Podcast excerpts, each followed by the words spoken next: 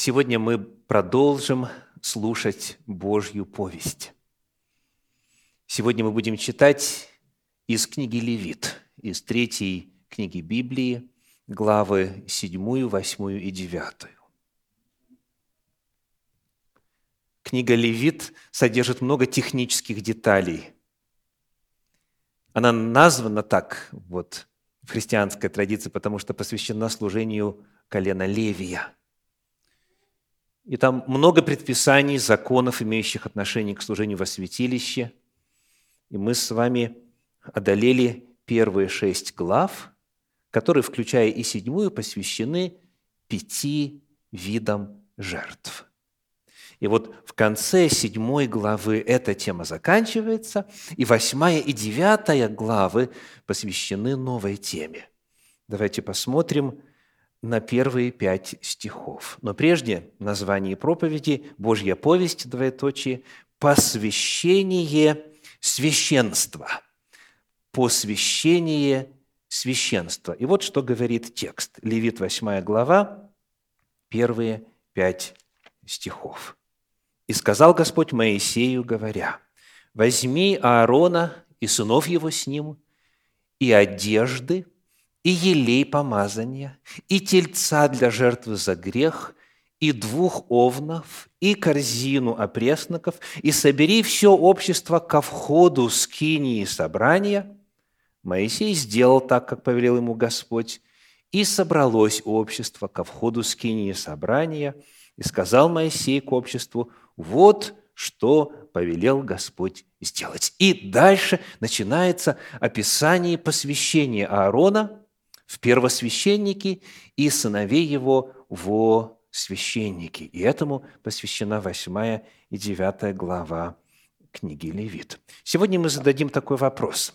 Есть ли какая-то практическая польза для нас из этого технического повествования – можно ли извлечь какие-то уроки для нашей духовной жизни? Ведь оглянись вокруг, мало ли кто, мало кто, скорее всего, из вас является потомком Аарона или принадлежит колену Левия и может претендовать на статус священника. Так?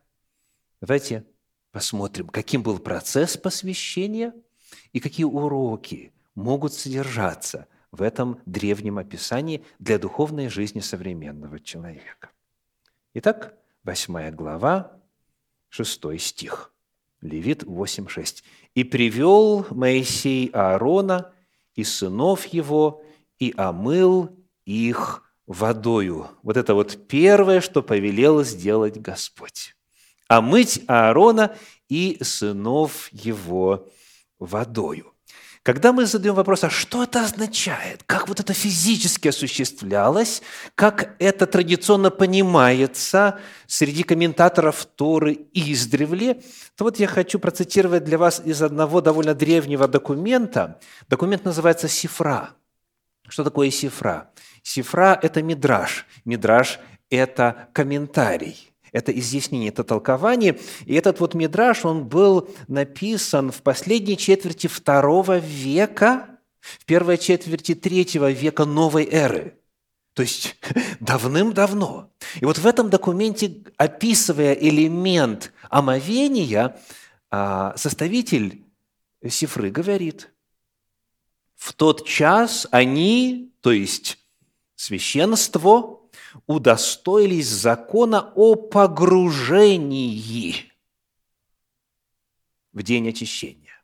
Итак, что значит омыться согласно традиционному истолкованию древних толкователей Торы? Погрузиться. И когда мы смотрим, как некоторые более близкие к нам по времени комментаторы предлагают, например, Герц, он пишет, перед началом служения коэны, коэны – это священники, должны были окунуться в воды микве, миква – это купель, так же, как это делал первосвященник в Йом-Кипур. Итак, первое действие – нужно омыться. И омыться в иудаизме подразумевается и толкуется, понимается, как нужно погрузиться в воду. Есть ли что-то похожее в духовном опыте новозаветного верующего? Давайте посмотрим на послание к евреям, 10 главу, стихи с 19 по 22. Послание к евреям, 10 глава, стихи с 19 по 22. «Итак, братья, имея дерзновение входить...» Куда? Во святилище. Кто входит во святилище?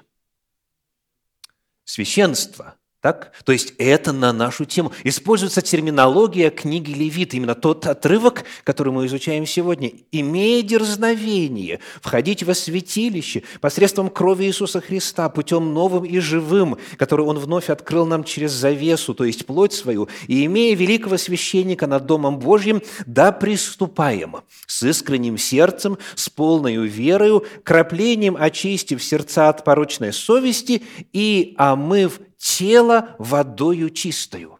Что мы находим? Что новозаветный текст также говорит о служителях святилища, которые входят во святилище. Но чтобы приступить, чтобы войти, нужно прежде омыть тело водою чистую. А скажите, кому он обращается, когда он говорит «Итак, братья», 19 стих? Кому он обращается? К получателям послания, к братьям и сестрам по вере во Христа Иисуса. Ибо о служении Иисуса Христа здесь идет речь. То есть, смотрите, оказывается, уверовавшие во Христа Иисуса, те, кто являются братьями и сестрами друг к другу, они призваны входить во святилище путем новым и живым, во святилище небесное, куда Христос вошел – и для того, чтобы это сделать, необходимо омыть тело водою чистую. Об этом мы читаем в Священном Писании неоднократно. Э, в частности, например, первое послание Петра, 3 глава, 21 стих. 1 Петра, 3 глава, 21 стих. Написано, «Так и нас ныне, подобное сему образу крещение, не плотской нечистоты омыти, но обещание Богу доброй совести спасает» воскресением Иисуса Христа. Или, например, в опыте Первоапостольской церкви Деяния апостолов, 22 глава, 16 стих, Деяние 22 глава, стих 16 говорит, «Итак, что ты медлишь? Встань, крестись, и вот какое слово? Омой». Так, тот же самый глагол. «Встань, крестись, и омой грехи твои, призвав имя Господа». Иисуса. Итак, мы находим, что вот это первое действие, которое составляло процесс посвящения Аарона и его сыновей на служение, оно же повторяется в опыте новозаветного верующего. И верующие названы священниками, служителями храма. Что было дальше? Возвращаемся. Книга Левит, 8 глава, прочитаем стих 7 и 13. Левит 8 глава, стихи 7 и 13. «И возложил на него хитон, и опасал его поясом, и надел на него верхнюю ризу» и так далее. Какой следующий элемент? Облачение, одежда, специальная одежда. Это про Аарона, а дальше о его сыновьях, 13 стих, «И привел Моисей сынов Аароновых, и одел их в хитоны, и опоясал их поясом, и возложил на них кидары». Кидар – это головной убор, как повелел Господь Моисею. Э, представляете ли вы себе, как вот выглядит вот эта базовая риза, базовое облачение? Какого цвета хитон, тюрбан, так переводится в других переводах, головной убор, какого цвета риза, какого цвета нательная одежда, вот эта базовая, на которую затем первосвященник надевает свои особенные одежды, ефот, там, нагрудники, все дела. Какого цвета? Из какого материала? Давайте посмотрим. Э, это у нас книга «Исход», книга «Исход», 39 глава, стихи 27 и 28. Исход 39 глава, 27 и 28. «И сделали для Аарона и для сыновей его хитоны из весона». Представляете, как весон выглядит? Что у вас? Какая картинка в сознании?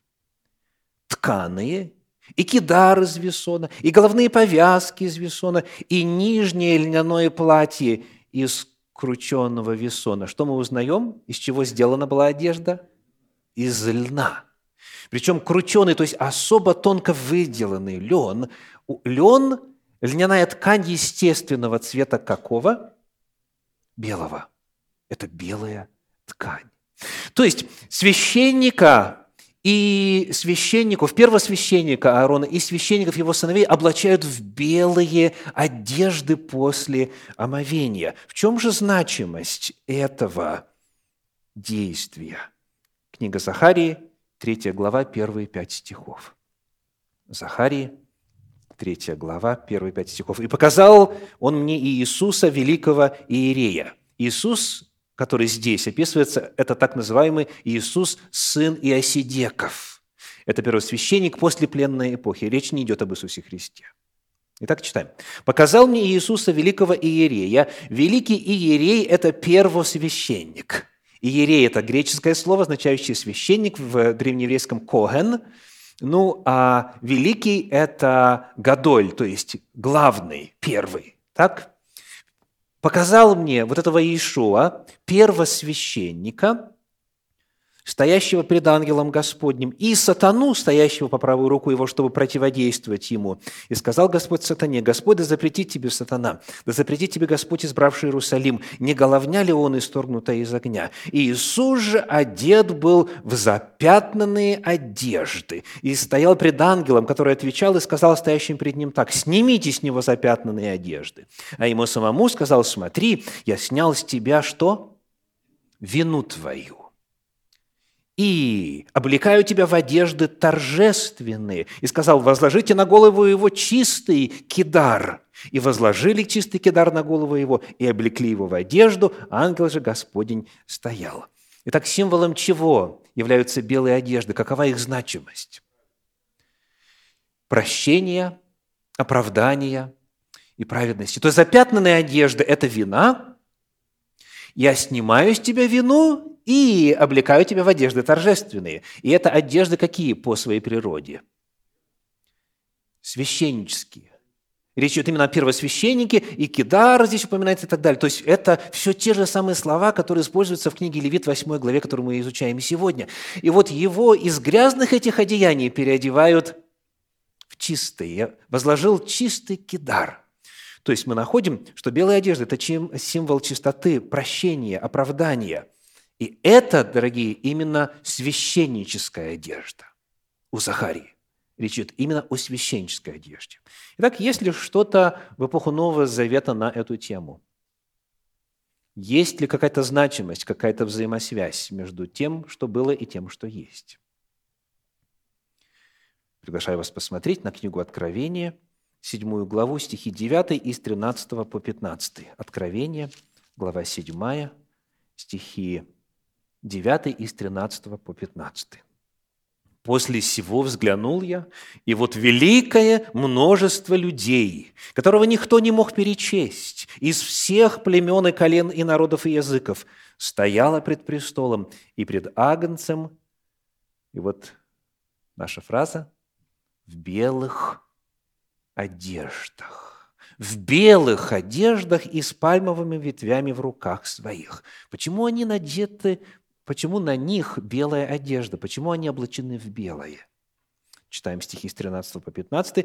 «Зато за это они пребывают ныне пред престолом Бога и служат Ему день и ночь в храме Его, и сидящий на престоле будет обитать в них. Они не будут уже ни алкать, ни жаждать, и не будет палить их солнце никакой зной, ибо агнец, который среди престола, будет пасти их» и так далее а, с 13 стиха. «И начав речь, один из старцев спросил меня, «Сии, облеченные в белые одежды, кто и откуда пришли?» Я сказал ему, «Ты знаешь, господин». И он сказал мне, это те, которые пришли от великой скорби. Они омыли одежды свои и убелили одежды своей кровью Агнца. За это они пребывают ныне пред престолом Бога и служат Ему день и ночь в храме Его. Так, первый вопрос. Кто описан? По тексту. Кто описан? Те, кто служит в храме. Согласны? Кто служит в храме? Священники. Они, они служат в храме его день и ночь. Теперь второй ответ, который прозвучал первым. Кто они? они спасенные. Это те, кто убелил одежду свою кровью агнца. То есть, смотрите, что получается. Белая одежда – это одежда спасенного. И одежда спасенного – это одновременно и одежда кого?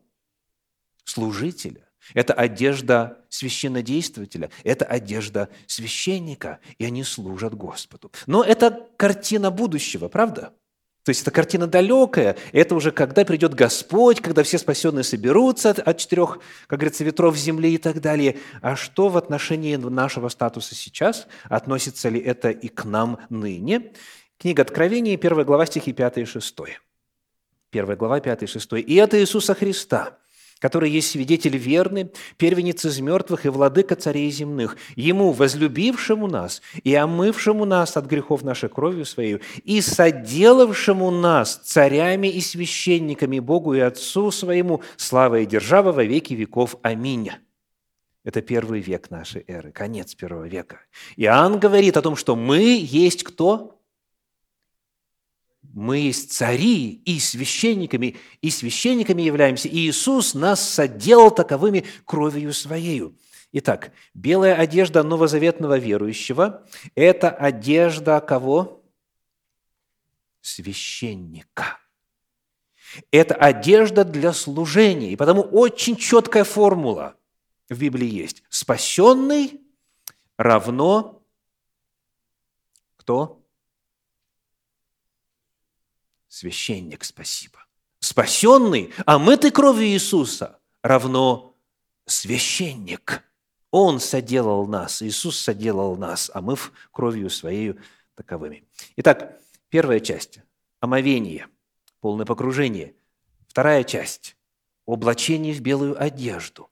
Что было дальше? Возвращаемся. Книга Левит, 8 глава, 12 стих. Левит, 8 глава, 12 стих говорит.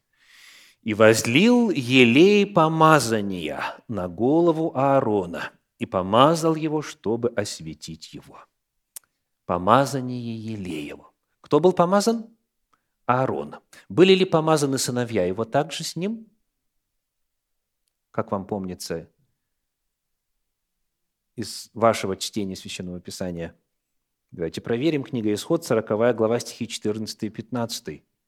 40 глава, 14-15. «И сынов его приведи, и одень их в хитоны, и помажь их, как помазал ты отца их, чтобы они были священниками мне. И помазание их посвятит их вечное священство в роды их». И так помазывали и первосвященника, и, так сказать, рядовых священников. Помазание елеем. Что это означает?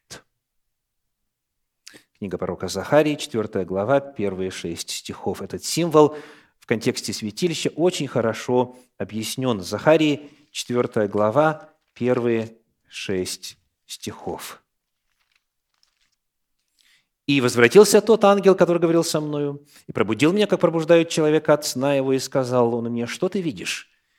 И отвечал, я вижу, вот светильник весь из золота, и чашечка для елея наверху его, и семь лампад на нем, и по семи трубочек у лампад, которые наверху его. Что видит Захария в видении? Семисвешник, который стоит где? Во святилище. И он описывает устройство, вот как елей по трубочкам стекает, и как горят э, эти лампады и прочее, прочее. И вот теперь стихи 5 и 6. «И ангел, отвечавший со мною, говоривший со мной, отвечал и сказал мне, «Ты не знаешь, что это?» И сказал я, «Не знаю, господин мой». Тогда он отвечал и сказал мне так, «Это слово Господа к Зарававелю, выражающее, выражающее следующее, означающее следующее. Не воинством и не силою, но духом моим, говорит Господь Саваоф». Так что означает елей, который оживляет светильник и свет дает, это Дух Святой.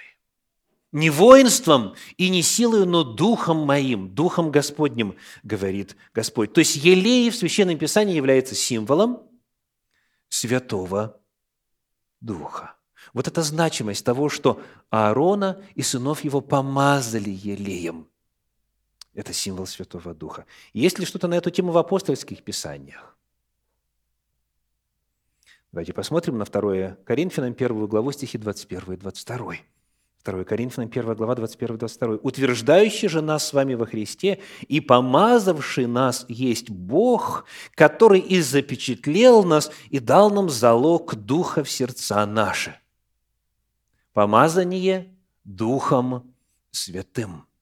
Вот этот вот опыт посвящения себя Господу, заключения завета водного – прощения, облачения и так далее, он также сопровождается помазанием Духом Святым. Помазавший нас во Христе есть Бог, который дал нам Духа Святого. Тот же самый язык. Новозаветный верующий проходит через те же самые стадии посвящения – а что это на практике означает? В чем проявляется вот это помазание Святого Духа? Когда Аарона и его сыновей помазали на служение, что было дальше после этого?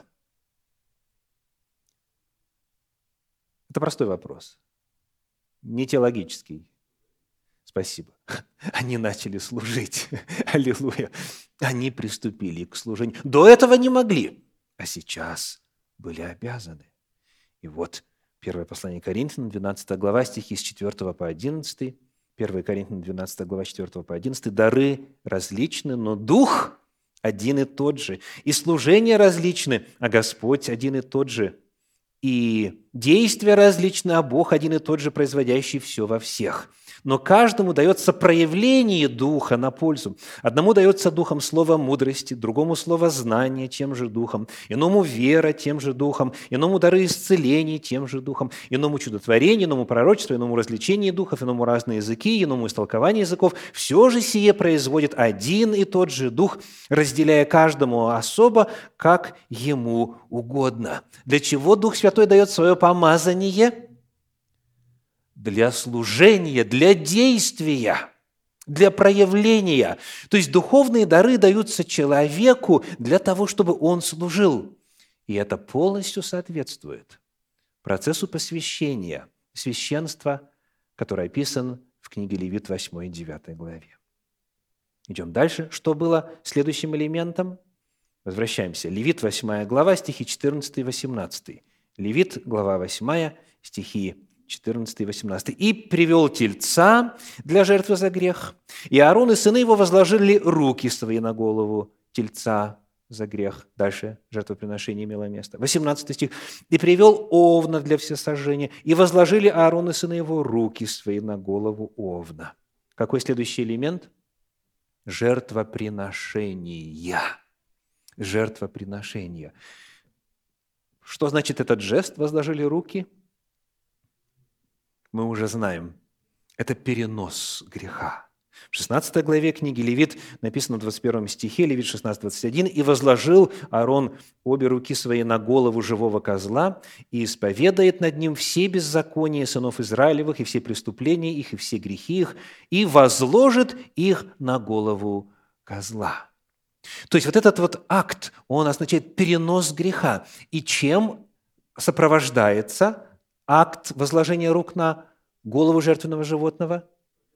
Исповеданием. То есть Аарон и его сыновья должны были исповедать свои прегрешения и таким образом возложить на голову жертвенных животных. Есть ли что-то в апостольских писаниях на эту тему?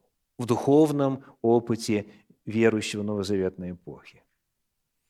Ну, прежде всего, Евангелие Иоанна, первая глава, 29 стих, Иоанн 1, 29, «На другой день видит Иоанн идущего к нему Иисуса и говорит, «Вот Агнец Божий, который берет на себя грех мира». Все эти животные были прообразом Агнца Божия, который в действительности взял на себя все грехи за всю историю человечества.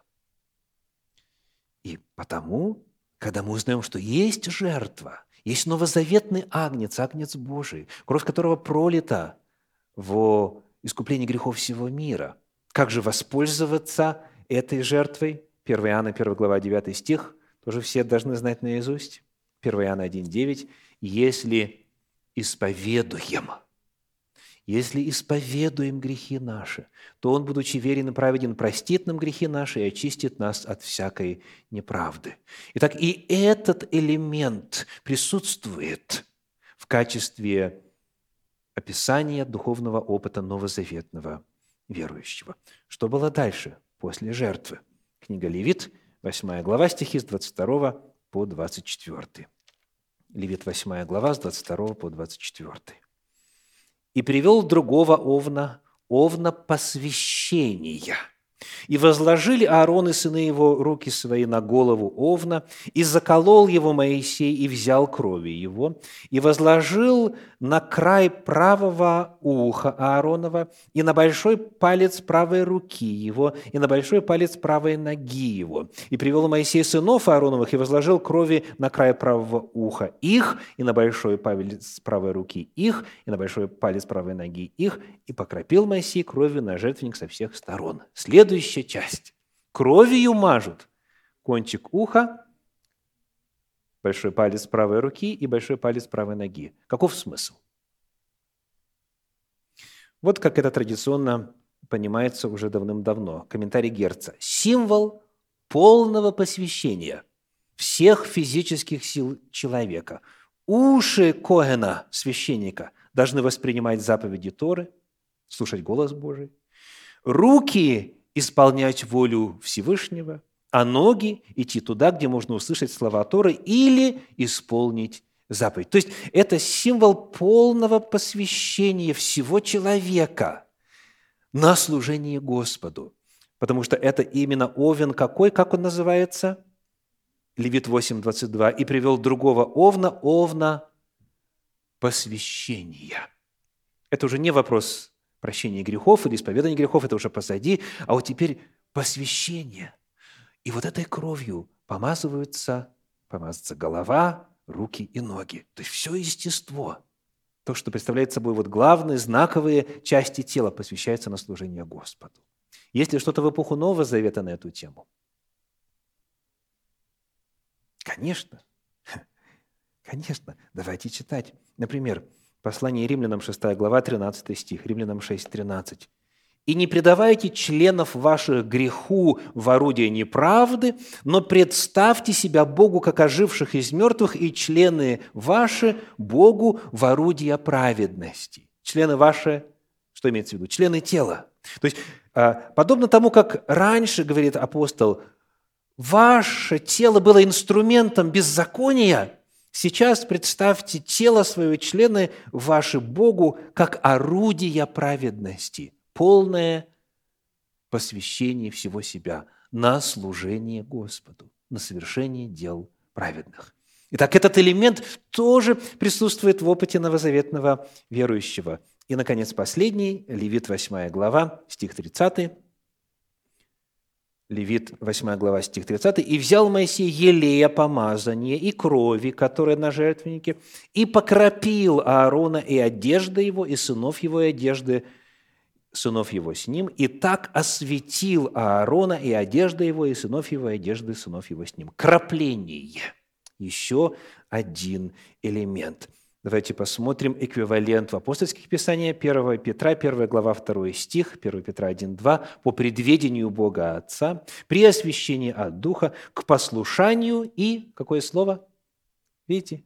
«Окроплению» кровью Иисуса Христа. Благодать вам и мир да умножится. То есть вот опыт призвания Господу, а, ко Христу Иисусу, он включает в себя и крапление кровью Его – еще один отрывок, Евреям 9 глава, стихи 13-14, Евреям 9, 13-14. «Ибо если кровь тельцов и козлов и пепел телицы через окропление освещает оскверненных, дабы чисто было тело, то кольми паче кровь Христа, который Духом Святым принес себя непорочного Богу, очистит совесть нашу от мертвых дел для служения Богу живому и истинному». То есть, как там было крапление – и оно было действенно, то тем более кровь Иисуса Христа. Используется та же самая терминология, повторяются те же самые образы. Итак, мы нашли шесть элементов. Давайте вспомним. Омовение, потом что? Облачение, затем помазание елеем, затем жертва, потом помазание кровью, уха, пальца, руки, пальца, ноги и окропление. При исследовании оказывается, что то, что составляло собой процедуру посвящения священства, оно применяется и для описания действий, совершаемых в духовном мире для нас. Потому Библия совершенно определенно утверждает одну очень важную истину. Те, кто во Христе Иисусе обрел Спасителя, одновременно получил от Него и, все вместе, и служение, священство, посвящение на служение. Невозможно быть христианином и не быть служителем. Это называется в литературе оксиморон. То есть это несоединяемые, это противоречивые понятия. Невозможно быть христианином и не быть служителем. И потому, естественно, это ставит радикальный вопрос. Служитель ли вы? Служите ли вы? Христианин ли вы? Первый вопрос. Прошли ли вы через вот это все? И если да, то то, через что вы прошли, оно было одновременно, даже если вы про это не знали, оно было посвящение вас на служение. Потому служите ли вы? Полезны ли вы? Осуществляет ли Господь через вас свою миссию? О чем мы читали? Служения различны. Это не обязательно быть в облачении главным спикером прорекающим Божью волю. Это может быть разное служение, много разных видов, действия различные, служения различные и так далее. Но ключевой вопрос должен быть однозначно и радикально решен. Я служитель. А как? Господь покажет. А как? Вот только задайте такой вопрос. Мне или совету. И мы обязательно вам подыщем служение. Так? Как – это вопрос второй. Первый вопрос. Первый вопрос.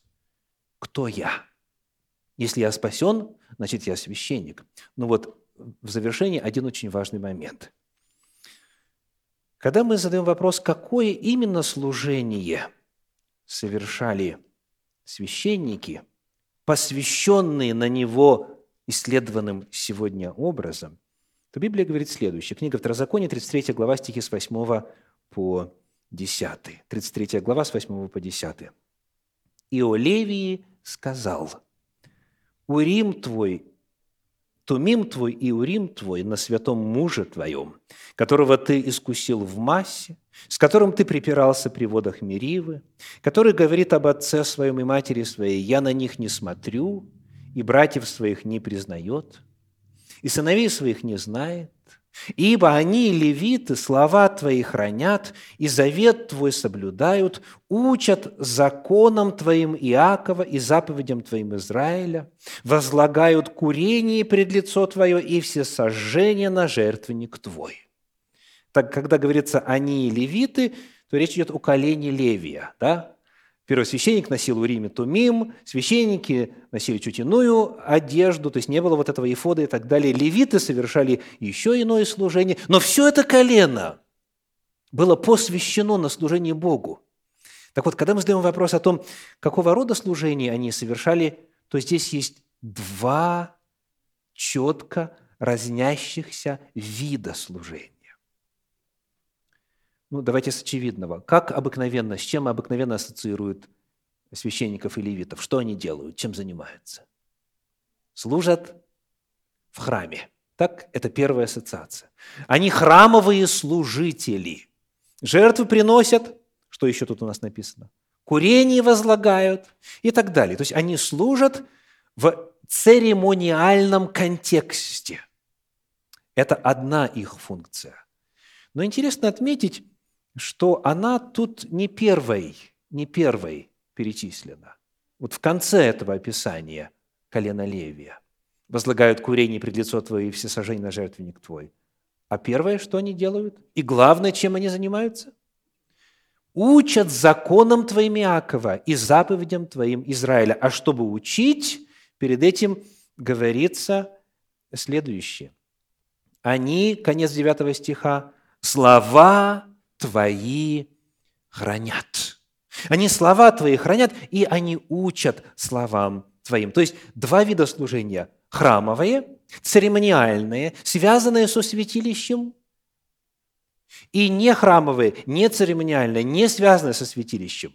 И, как мы узнаем позднее, вот этим церемониальным служением они сколько времени в год занимались? Две недели в году. А остальное время, 50 недель, сколько? обучением. Они жили рассредоточенно по всему Израилю, в городах левитов, и они отвечали за духовное образование всего Израиля. Они покрывали сетью центров духовного просвещения весь народ Божий. И только две недели в году ходили в Иерусалим в храм служить церемониально. Так вот, когда мы с вами говорим о том, что новозаветный верующий, он посвящен Богу точно таким же образом – как священство ветхозаветной эпохи, что это означает на практике в отношении формата нашего с вами служения. Церемониальное служение, как с ним быть? Оно сейчас есть? Осуществляется ли? Нет. Вот это церемониальное служение, оно было прообразным – и сегодня есть истинное святилище на небе, сегодня есть истинный священник Иисус Христос, сегодня есть истинное служение в небесном святилище, которое осуществляется там в соответствии с этими законами, оставленными в книге Левит, в книге Числа и так далее. Туда нам доступа нету. Там мы служить сегодня, находясь на земле, не можем. А вот второе, второй вид служения – он доселе нам доступен. И не только доступен, но это и есть наш мандат, это и есть призыв к нам от Бога. Прочитаю последний стих на сегодня. 1 Петра, 2 глава, 9 стих. Вы тоже его знаете, я уверен, многие наизусть. 1 Петра 2, 9. «Но вы род избранный, царственное, какое слово? Священство» народ святой, люди, взятые в удел, дабы. Дабы – это миссия. Так? Дабы. Какова наша миссия? Дабы возвещать совершенство, призвавшего вас из тьмы в чудный свой свет. Мы не посягаем на священное действие, на церемониал. Это запрещено, храма сегодня нет, служение проходит в небесном святилище, его осуществляет Иисус – и те служители, которые описаны в книге Откровения, а на земле мы, царственное священство, те, кто соделан Христом царями и священниками, по-прежнему осуществляем ту же самую миссию, главную миссию. Какую? Учат законам Твоим, уставам Твоим, они возвещают совершенство призвавшего нас из тьмы в чудный свой свет. И вот в этом деле миссии мы можем заниматься самым разным.